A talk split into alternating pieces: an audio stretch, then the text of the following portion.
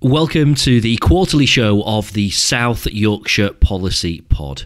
I'm your host, James Marriott, and this is the second episode of our podcast series, which has been developed and launched by the three South Yorkshire Chambers of Commerce Barnsley and Rotherham, Doncaster, and Sheffield. Now, in this episode, we're focusing on business innovation. What is it? Why does it matter to South Yorkshire? And how would our economy be different if companies did more of it? In the quarterly economic survey from the beginning of 2022, we asked South Yorkshire businesses what motivated them to innovate, how much they spend on it, and who they turn to for support. The quarterly economic survey is the UK's biggest private sector survey of business opinion collected by chambers of commerce from right across the country. Now, here in South Yorkshire, businesses reported that growing sales rather than lowering costs was the main driver for innovation. That they would look first to each other for advice, and typically most spend less than 10% of their turnover on innovation. Today, we've assembled a crack team of experts on business innovation and entrepreneurial ecosystems to examine the issues.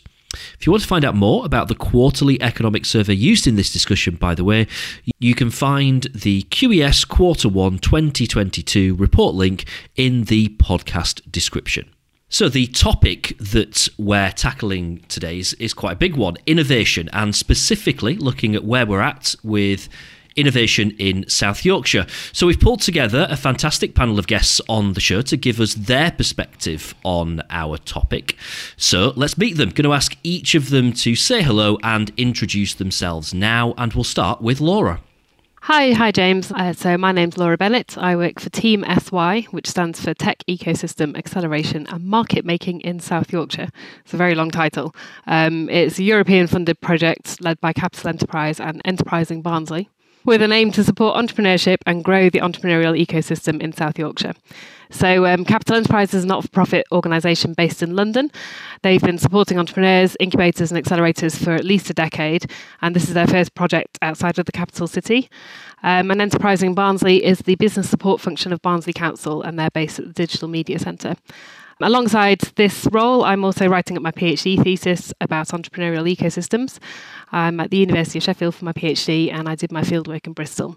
So, my area of expertise is not so much around innovation exactly, but it is around entrepreneurship, which is what enables innovation to happen in many respects, um, and specifically about supporting the development of the entrepreneurial ecosystem, um, which, again, similarly to innovation, is a bit of a buzzword, but it's essentially the environment that enables and encourages entrepreneurs to thrive. Brill, thank you, Laura. Thank you for joining us. Um, Tom. I'm Tom Rumboll. I'm the CEO of SYNETIQ. SYNETIQ is a Doncaster headquartered national integrated salvage and vehicle recycling business, so scrap cars uh, to you and me, where the focus is very much around innovation, technology integration, and sustainability. So we were formed on the 1st of March 2019 through at the time what was quite a groundbreaking four-way merger. Uh, and just over three years on, delighted to say that we're on the path to achieving our vision of leading the industry. Well, thank you, Tom. And finally, uh, Steve. Hi, yep, my name's Steve Foxley. I am the CEO of the Advanced Manufacturing Research Centre.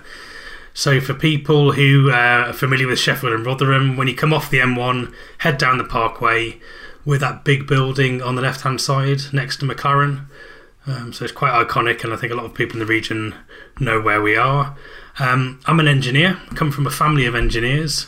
So, talking about innovation and high value jobs is something I've grown up with and I truly believe I'm in my tre- my dream job. What we do at the AMRC is incredible. So we take the best fundamental research in the country and we try and use that and innovate it to solve a lot of industrial problems. Brill, thank you, Steve. So, um, I, have got a, a, real kind of load of questions to fire at uh, at our panel today. At the end, we'll get some closing thoughts from um, each of you as well on the the overall topic. Steve, I'm going to come to you first. So, you've got a background, obviously, working for some pretty big organizations where innovation is super important.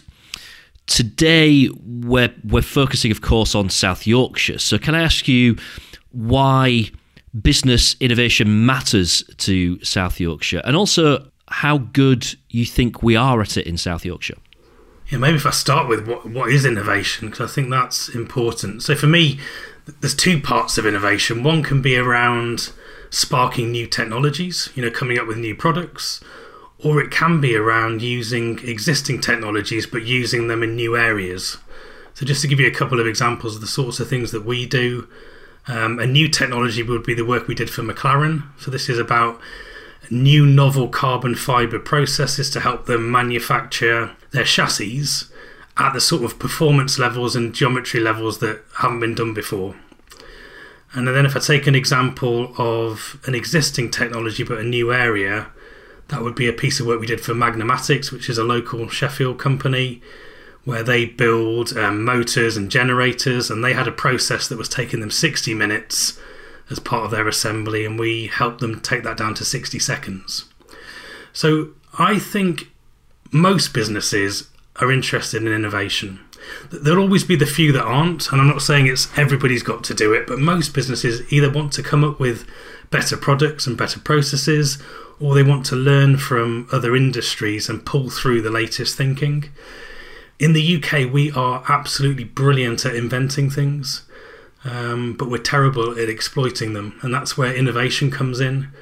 Uh, we're top three globally for research, but we want to pull that research into new businesses, new products, creating high value jobs and opportunities in the UK. And that's where innovation comes in. So for South Yorkshire, I think we are absolutely excellent in pockets. Our problem is that we are nowhere near our potential. So we've got really passionate business leaders, we've got great businesses, but it's just not infected the whole region. And I think if we were at our potential, you know, we'd see higher productivity, we'd see higher economic output, we'd see a larger private sector economy. And I think that's our challenge is how can we get that excellence across the whole region um, and really start to see that improvement in productivity. So excellent in pockets is uh, is what um, he thinks in terms of innovation in South Yorkshire. Laura, any thoughts? Yeah, certainly. I mean, I'd be coming at it from a slightly different angle to see um, working as I do with entrepreneurs and generally small business owners. So um, I think excellent in pockets is a, is a good way to describe it. I think as a region, we're, we're, we're really good at nurturing innovation. Um, we're very collaborative. Um, again, that sounds like a throwaway phrase almost, but we do have, you know, instances, for example, the Sheffield Incubator and Accelerator Network, where we bring together accelerator and incubator program managers who then collaborate and can actually help better signpost businesses to access the support they need. Because the last thing you want to be doing as a business owner who's trying to grow their business, whether that's through innovation or sales or whatever, is to really struggle to find the support you need. And actually, we have really good support structures in place, and we're getting a lot better at being able to signpost um, those entrepreneurs and business owners. Um, so yeah, we do have innovative businesses and people here.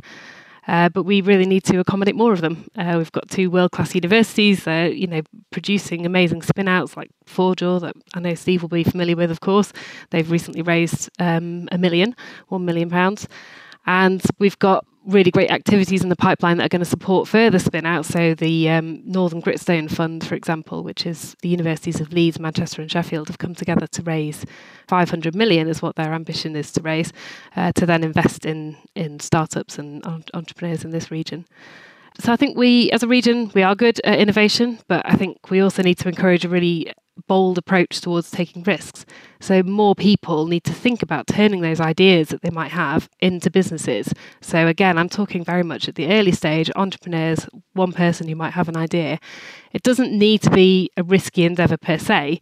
If you've got the right support, which I think we have in this region, especially at the start of a business journey, potential entrepreneurs can then be encouraged and supported to take risks and fail fast and actually establish whether their idea has business legs or not. So, if we perform better at innovation, then if more people were supported to take risks, I think we'd see more businesses start up here, they'd grow here, create jobs for local people and for the graduates of the two universities. And they wouldn't need to move elsewhere to seek the talent and investment that they might need to, to grow and scale. So, we have the right ingredients, but I think we can build on them and create more of a, a better environment for innovation to thrive. Thank you, Laura. Some really good points there. Tom, I'd be interested in your kind of, you know, overview, your outline thoughts in terms of innovation in South Yorkshire, How are we doing?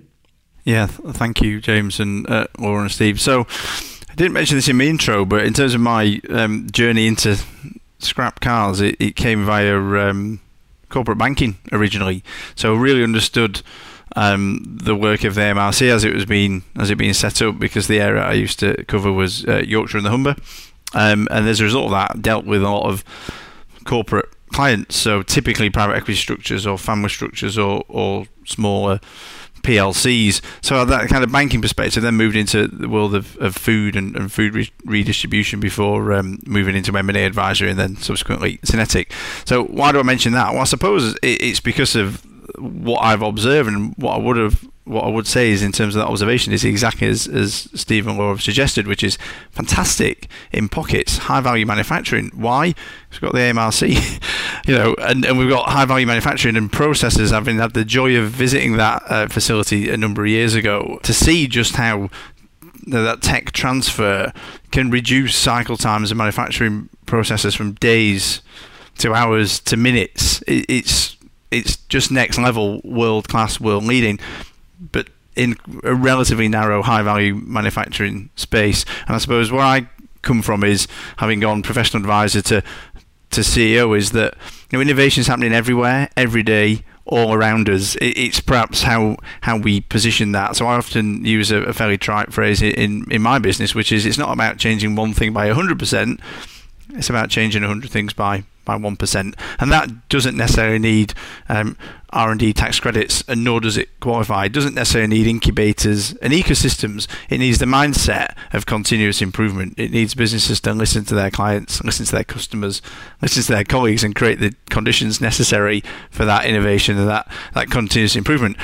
And what I would observe as, as funder and banker and advisor to businesses, and now someone that runs it, runs one, there's there's lots and lots of businesses doing that every single day. So to me, I would echo everything that, that's been been said. Fantastic businesses, some real great pockets of structural support, but in a fairly narrow field. And and to me, when I look at, I think the, the stats around, you know, Yorkshire and the Humber make up about four percent of R and D tax credit claims nationally. For an economy as vibrant and as big and as diverse as as as ours, I think that's massively under-indexed. So there is something around. I think signposting and accessibility, but also about you know what actually innovation is versus versus what it isn't that I think would would help accelerate our combined efforts. Brilliant, thank you, Tom. Um, some some good thoughts from all of you there. Steve obviously kind of came to you first on this. So, as a kind of a, I guess this is sort of a, a knock-on question, really. I think all three of you, in some way or another, kind of touched on the local economy uh, and how the performance of the economy and, and, and innovation uh, kind of you know the, the, the relationship between the, the the two but let's just delve a little bit deeper into that Steve. So, what what do you think could ultimately change in our economy if we were better at innovating? Yeah, if I start with manufacturing, that's my background. If we get innovation right, the aim of that is to create new businesses, is to create new opportunities, is to create new jobs in the region. Particularly around advanced manufacturing, we know that those jobs are typically 15% higher in terms of salaries um, and, and that obviously then brings economic benefits to families and to communities in the region. And therefore, innovation is a way to start creating wealth, it's around creating prosperity, and ultimately around productivity. So, if, if we look at South Yorkshire at the moment, we are about 30% lower than the national average when it comes to productivity. And therefore, if we can get innovation right, we can start to regenerate areas, create high value jobs, bring additional income into families, and I think bring you know hope um, to South Yorkshire. So for me, that's the goal of it. I want to see in the next 20 years, you know, we've got McLaren here now, we've got Boeing here, we've got Rolls Royce facilities. I think in the next 10, 20 years, we can steroid inject and have even bigger companies coming to the region and creating even more jobs. Thank you, Steve. Um, Tom, what are your thoughts? I've got to echo what Steve said um, once again. Absolutely right. Productivity is critical, certainly in the cost pressures that, as someone that, that's running a business currently in terms of energy, wage inflation, transport, commodities, it, productivity is going to be king to see South Yorkshire and, and UK businesses more broadly succeed. Innovation is a necessary condition for increased productivity because clearly, as the cliche goes, if you you know if you always do what you've always done, you always you always get what you've always got. So I think necessity is the mother of innovation to some extent, and then it's around you know creating the environmental conditions to, to, to make that. So I just want to pick up on the, the point that Steve made earlier about what I think the great thing about the clustering that we've got around the AMRC and attracting some of these global names is not just that the supply chain and the rigor and the discipline and the innovation that that, that, that comes from that, but also that cross pollination. Um, to a point Steve made earlier from industries. One very easy example I can see every day is um, one of my colleagues has come out of the steel industry. Um, very big on craneage systems. You know, we have now implemented that in SYNETIQ. It's not an R&D tax credit play. It won't figure on anyone's metrics or measures. But what it has meant is, in a big shed, there is now no plant and pedestrian interface other than to drop an engine in, into a shed. We use a crane to move that engine around. So clearly that's much safer. Clearly um, that's safer for plant and pedestrian and no heavy lifting, but that's using a really existing technology from the, the steel industry that is absolutely new and cutting edge in the in the vehicle recycling industry. And I think the more of those businesses that around, whether it's ourselves or Boeing, and I wouldn't necessarily put SYNETIQ in the in the same bracket as McLaren and Boeing in terms of technology, but we all have things to learn, and that's something that I think we we can all agree on. So it's really how we can harness that potential, not just the the names of the new entrants, because it's a, it's an amazing inward investment story if Boeing and, and McLaren come to South Yorkshire. But the benefit and the ripple effect of that is felt in their supply chain, but also I think we, we arguably could and should look wider to the more externally facing businesses, I guess SYNETIQ being one, that will be just all too eager to take some of that knowledge and that technology and, and apply it in whatever form to their own business. So I think all the for all the reasons Steve mentioned, innovation is a, a good thing. It's an absolutely essential thing. You know, let's be clear: sustainability is going to drive this innovation in terms of resource pressures, but also effective like carbon budgets. Businesses will have those, households will have those in due course because it, it's it's a planetary necessity. So innovation is going to drive that, I think, ever faster. But also, I think that should drive us to, to a greater degree of collaboration. Great thoughts. Thank you, um, Tom. So, Laura, now I think it's I, I, think it's fair to say that in your role, you're kind of talking to businesses all over the country all the all the time. So, so I, I feel like you can bring a, a, really unique perspective to this conversation. So, what what do we what do we know, or, or what can you tell us about what drives businesses towards innovating? Uh, it's a great question. The one I'm not sure I'm qualified to answer. I think the best person to answer that would be um, Tom, indeed, as, as a business owner himself. However, I think possibly contrary to, to what Steve and Tom might think, I'm not sure that an everyday business owner wakes up and thinks, oh, how am I going to innovate today? I think it's not always at the forefront of business owners' minds. That's not to say that they're not innovating. And I think Tom made that point quite clear about improving 100 things 1%. You know, the focus of most business owners and entrepreneurs on a day to day basis is how do I keep my business going? How do I keep my employees employed? How do I increase my scale, my sales? Um, how do I keep evolving to respond to market demands or to make the world a better place?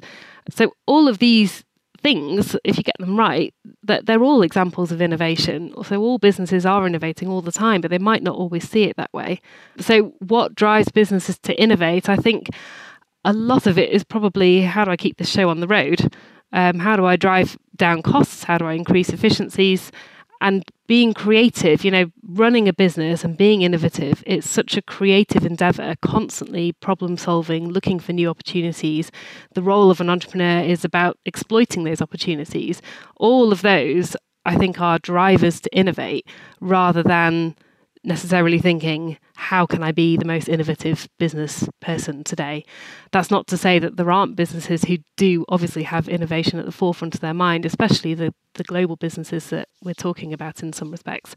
Um, but on a day to day individual basis, a lot of the entrepreneurs I work with, they're just moving forward, moving forward, moving forward. And that in itself can bring innovation with it. But I think going back to what I mentioned pr- previously, that innovation can then really flourish if it's in a supportive environment where you are enabled to take risks, either because you have the financial backing, because you've got a group of peers that you can talk to. That came out in the quality sorry, the QES quarterly economic survey, didn't it?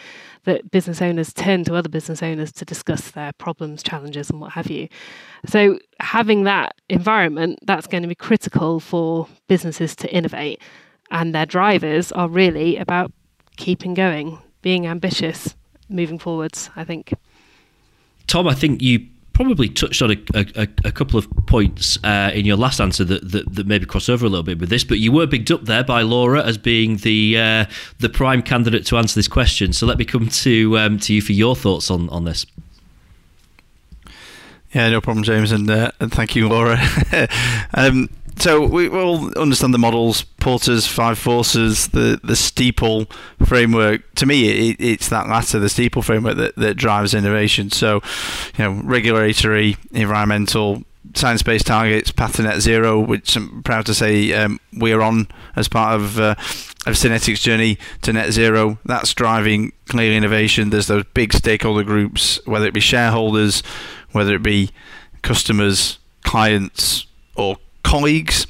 So I think in all of those, and obviously new technology um, and the, the legal uh, environment. So I look at that and think, ultimately, without sounding too trite about it, it it's typically those factors that, that are going to are going to drive innovation. And let's not forget, away from that competitive pressure and that client interface. So, you know, without giving two specific examples about about the SYNETIQ business, we've innovated some really, really fantastic commercial structures absolutely nothing to do with technology, nothing to do with the legal framework, but absolutely everything to do with being the most compelling, trusted partner to our clients. And that innovation has come through basically how, how we remunerate them. But that's super, super innovative as a response to operate in a really competitive environment. And again, there's no plaudits for that. There won't be an award. We won't be entering that as a submission to anything or, or receive any R&D tax credits. But that's just, I guess, a daily example of how I suppose, in the heat of a really competitive market, to continue to differentiate and continue to lead, innovation is happening kind of always, always and everywhere. So I think there's some fundamental structural opportunities and, and, challenges that, that drive it. I think they're the steeple. Then you've got the, the, level of competition, I guess, to draw on the kind of the Porter model. The level of competition in your industry will also drive more innovation. And I think I would I would encompass all of that in a in a, a wrapper of let's be really honest, you know, we're going to need the resources of two planets, you know, by 2050 if we carry on as we are as a global population. And the last I heard, there's only one. So there's that a, a huge planetary sustainability GHG climate crisis requirement on all of us to actually innovate in that direction. And I guess happily because of the, the, the culture we have in the UK and because of um, of how far ahead on that post COP26 curve um, a number of of industries, markets, and, and supply chains are, innovation in that area is really well received by colleagues, by customers, by clients, by regulators, uh, you know, and, and by the, the key stakeholders that, that matter. Steve, I'm interested in your perspective on this, and it's kind of a bit of a knock-on question, I guess. Do you think that that business leaders and policymakers view the topic kind of in the same way? Yeah, great question. To try and break it down into what drives innovation, I agree there's an, an, internal driver. You know, people tend to sweat assets and they get to a point that they've sweat them as far as they can, and then they, the next step has to be some sort of innovation deployment. There's then also the market, the customers who are driving for the next functionality, the next feature, the competition are offered something new. Th- those are, are what drive innovation. To pick up on your second question there about business leaders, I've learned something in the last couple of years that I didn't know before, and it was something that the South Yorkshire Mayoral Combined Authority put together. Was they they put a number of us through um, a learning session, education session with um, MIT in the US around why is innovation so successful in those geographies and, and not so successful in South Yorkshire. And it was really the point that Laura was making is you can't treat all businesses the same when it comes to innovation.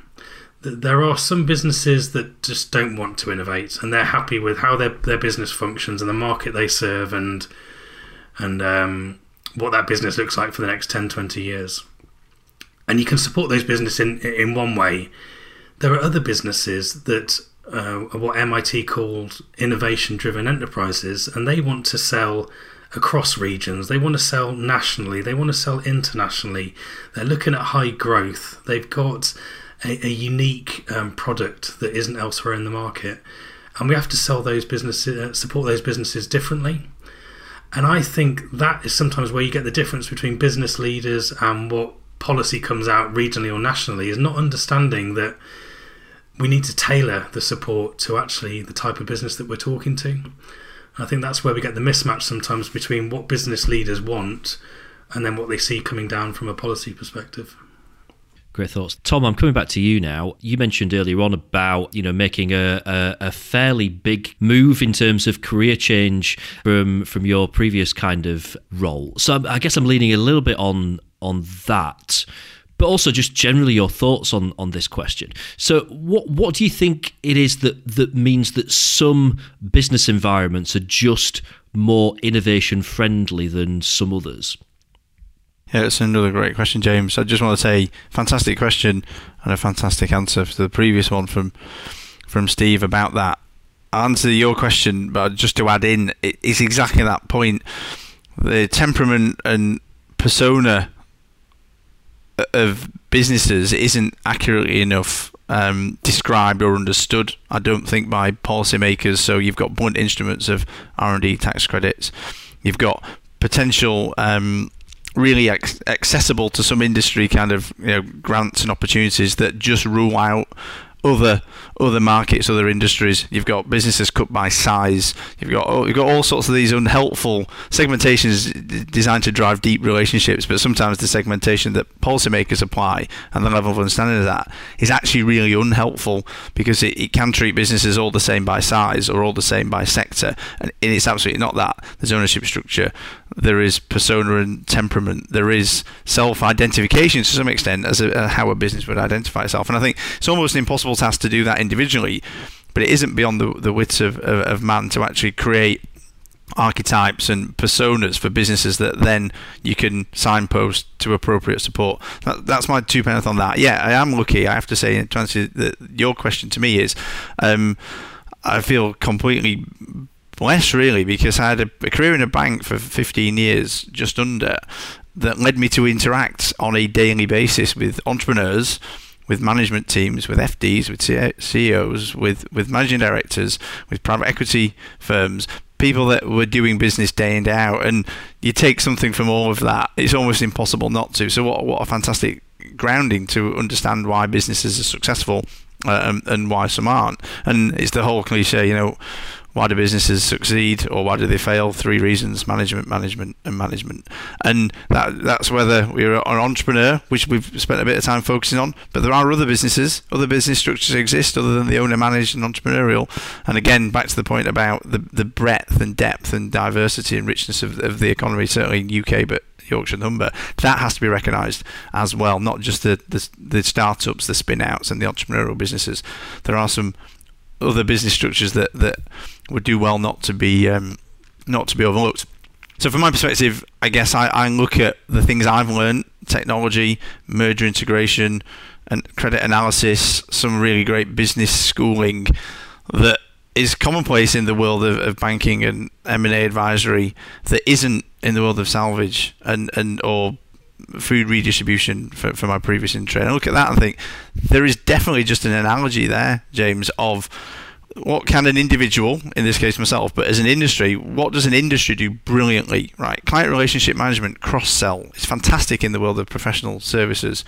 You bring that professional services mindset to a, a food re- redistribution business, and latterly a salvage business, and it it's innovative and it, it's transformational, but it's something that is absolutely bread and butter in this industry over here. And I think we could talk all day about the different analogies and, and, and, ideas, but this is the point about collaboration. This is the point about ecosystems that both Steve and Laura have talked about. Um, so articulately, articulately before, let's find the leading exponents of the important thing in this region exemplar and then create the networks and ecosystems infrastructures around that that other such that other businesses can learn from that in a completely non-competitive way. And I do think that would be the that would be the holy grail actually for this region but probably the the UK more broadly because actually the thing that is just something that a business over here does every single day would completely transform this business over here if only we could if only we could we could make that connection. And that in itself would be massively innovative for that business and that industry and potentially transformational. But it already ex- already exists. Fantastic, you know. So therein lies the opportunity. It's how we connect these networks, and I think you know, everyone is correct in what they've said. Universities have a role to play. Yes, my experience with that is the networks aren't uh, uh, fantastic. The network's quite limited, and also can can be quite narrow. But I think it's incumbent on business community to engage and vice versa. And similarly, where we've got these high value manufacturing roles or we've got technology, technology transfer, information technology businesses, how do we actually just um, cross pollinate some of that great ideas, mindsets, infrastructure, technology to some extent in a non competitive way that such that other businesses can learn from that. And I think whoever cracks that regionally or nationally or domestically will will be part way to answering the, the productivity and the innovation question. Okay, Laura, we heard Steve earlier talk about learning uh, something from uh, America. I'm interested in just touching on particularly overseas, but I guess elsewhere in the UK as well. As a as a kind of follow on to what we've already talked about in innovation, what what do you think that we can learn in South Yorkshire from you know other places, not just in the UK, but but further afield, right around the world? Good question. I think that as a region, we are learning from other places around the UK and, and indeed overseas. Um, certainly in terms of entrepreneurship, um, which is the area that I'm most familiar with. Um, so the role that I have, for example, within Team SY as super connector has been trialled elsewhere in the UK, most notably in Bristol, which is where I did my PhD fieldwork. Um, and I would argue that the entrepreneurial ecosystem in Bristol has been stronger as a result of having somebody in that particular role to understand the businesses, to make the connections, to be able to signpost, but really be a friendly ally to businesses and help them navigate the ecosystem and and not just help them navigate it, but actually bring in the support, make the right introductions, and generally just ease their journey through as they concentrate on building their business. So that role was trialed in Bristol in 2016, 2017 um, and it's it's been discussed elsewhere, but it it was part of the conversations when Team SY was getting off the ground was we need that role, and it's led to uh, my role, which I share with my colleagues Kerry Batchelder and Samantha Deacon, and I think that it's I mean, it's an it's a role that I really enjoy, um, but I think that it, it can make a difference in terms of entrepreneurs coming through, especially starting up. Um, how do they, you know, where is the front door to the University of Sheffield, for example? Where how do you know if you're based in Doncaster? Where do you go to access support if you're building an artificial intelligence company? And actually having those business support programs in the region that Team SY has been able to match fund to bring here, and then having us in those roles as not just joining up the dots for entrepreneurs, but also for the institutions to really embed those accelerator programs. That is creating an environment that is more conducive to entrepreneurship um, being successful. So I think, you know, as a region, we are good at learning from other places. But also, just to flip the question on, on its head, I think that as a region, we can also act as an exemplar for other places, and we already are doing that. Um, I can look at the example of Barnsley, who are leading a European transfer knowledge. Um, sorry, they are leading a European knowledge transfer network at the moment. So they're sharing their experiences of good practice with um, six other European partners in an Urbact network. Um, and the good practice that Barnsley is sharing is twofold. It's Enterprising Barnsley, which is their business support function, which has proved to be incredibly successful. For every one pound that Enterprising Barnsley invests, they bring in more than five pounds of private sector support. Um, and the second part of the good practice from Barnsley is the Digital Media Centre, which many people will be familiar with, but it's a hub for digital and creative businesses. So it's a physical building, but it's also a community. Um, it delivers a surplus income for the council, and it has a whole wide range of um, activities to support and promote entrepreneurship and innovation, uh, specifically in tech and digital. And their good practice in Barnsley has really come about through their willingness to learn from other regions, to share examples, to share best practice. So I think as a South Yorkshire region, we can definitely do more of this, but it does require us to be willing to take on board new approaches, you know, look at new ideas and think how they might work in our region. So the example that Steve provided of the MIT REAP program that South Yorkshire took part in, it would be great to build on that. Let's let's do more of that kind of activity and be really willing to look outside, not just to Manchester or to Leeds, but like you say, look uh, elsewhere, look around the world at examples of best practice and bring them here. Thank you, Laura. Um, we are going to start wrapping things up in a moment. So um, I'm going to ask each of you for kind of closing remarks, summary of, of you know kind of thoughts from the conversation. But I also like to ask for each of you to give me one thing about the UK and one thing about South Yorkshire that you would change to promote more business innovation here. So, Steve, you get the honours of uh, of going first on on this. So, yeah, just closing thoughts and one thing you change about the UK, one thing South Yorkshire. So, closing thoughts. I'm just going to put shine the spotlight, uh, spotlight on the super connectors that Laura talked about. We uh, we had a South Yorkshire Economic Summit recently, and the one takeaway I took from that is that we need 20 more Lauras and Kerrys across the, across the region. It's so important. We've got all of these pockets. It's just being able to navigate and signpost between them. So I think super connectors are so critical in uh, in, in the future for South Yorkshire, and I think Laura and Kerry do a brilliant job. Can we just clone them and have 20 more? That'd be brilliant. In terms of my two wishes, at the national level, I, I want levelling up to mean innovation funding. So right now, for those of the listeners who've, who've read uh, the missing four billion reports, it shows that in terms of R and D spend per person, in the north we're getting 120 pounds of R and D spend per person. In London and the southeast, it's 220 pounds per person. And if you then worked out how much extra money that would be, that would be 1.6 billion pounds a year that would come to the north which we could then use for innovation. So, my one wish is levelling up is really important around town centres, city centres, but there's absolutely got to be a strong innovation element to levelling up, and we need to see that sort of money in the north. And I think we would then see a further propagation of all of the pockets of innovation that we've talked about already. I think my local wish is around industry actually. I'd like us to have a common voice in the region. I think this is what other regions do so much better than South Yorkshire is being able to articulate a common voice of industry and to paint a narrative around that industrial identity in the region. Uh, and I know South Yorkshire Mayoral Combined Authority are working on it. I think in the next couple of years, if we could strengthen that industrial voice, again, I think that would help with the additional funding, fingers crossed, coming through from national government. Thank you, Steve. Um, and Laura, your closing remarks and uh, what you changed nationally and locally. Well, first, thank, thanks, Steve, for the vote of confidence. Um, Kerry and myself and uh, my colleague Sam, who's just come back from maternity leave, we, we do enjoy our roles and we would like to clone ourselves as well to do more of it. So um, yeah, that can be one of the wishes. But um, thinking about what could we change, I mean, really, I'd, I'd echo Stephen the levelling up um, fund. You know, there's a huge opportunity here.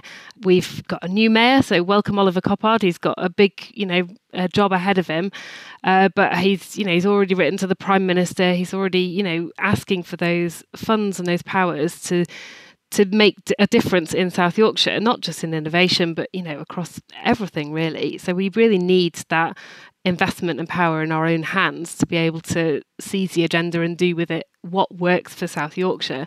You know, not as a sort of uh, a directive from Westminster, which uh, decades has shown just doesn't really work. So we know what the answer is regionally here give us the power and the money to make it happen. Uh, invest in innovation in the same level as we do as we see in the southeast in the Golden Triangle. Um, in terms of two things I'm sorry to say that I would like to change about South Yorkshire or or things that we could improve on. So we're very lucky as a region to have um, Sheffield Technology Parks and the Barnsley Digital Media Centre. I've spoken about the DMC already today, um, but both of these um, places provide really high quality support for early stage ventures, and we need more of this incubation support around the region, particularly in Rotherham and Doncaster, which don't have those central physical hubs where early stage entrepreneurs who are working on innovative ideas can come together. And what Sheff Tech Parks and the DMC provide goes beyond traditional business support, which is provided across the region and by all local authorities, and it, which is very good. So, what they actually provide goes beyond this. They provide a supportive community of other entrepreneurs. They highlight success stories, which can be used to inspire other people. And they support entrepreneurs in gaining the skills they need for their current idea or any other idea to succeed. Because what often happens is entrepreneurs come in with one idea that they want to work on and as they go through a customer validation process, they do their market research, they might find that actually that business idea is not going to fly. But in going through that process, they gain the skills to then take into their next venture. So we need to see that kind of fail fast approach um, replicated across the region. So having at least one incubation facility in, in Rotherham and one in Doncaster would be a huge change. And I think a, a, fairly quick and cheap win for the region to, to achieve. And the second thing that I'd like to see change in South Yorkshire uh, we've long advocated for it at Team SY, but we'd love to see a public sector led co investment fund in South Yorkshire. So, a co investment fund, the idea behind this is it leverages public sector funding and brings in match private sector funding to cover the cash flow for a startup to cover sort of a 12 to 18 month period, just enough to get it off the ground.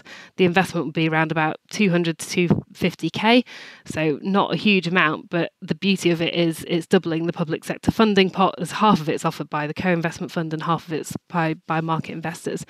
So the co-investment fund, it doesn't only help give those particular startups a leg up, but it also is attracting private investment to the region. We're currently working with 16 partners at Team SY. We have at least 14 accelerator programs up and running or soon to be launching.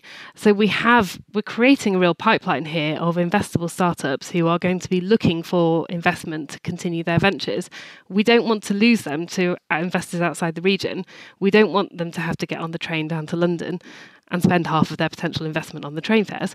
You know, we want them to de-risk their growth and stay in the region so if you enable startups in high sector growth um, in high, growth sectors to make that transition from startup to growth it means that those companies can pre- create high value jobs and also it keeps those startups in the region and a co-investment fund um, by SYMCA would make a real difference in that matter Great thoughts. Thank you, Laura. And Tom, your closing thoughts on the discussion um, and then your wishes for, uh, for the UK and, of course, for South Yorkshire.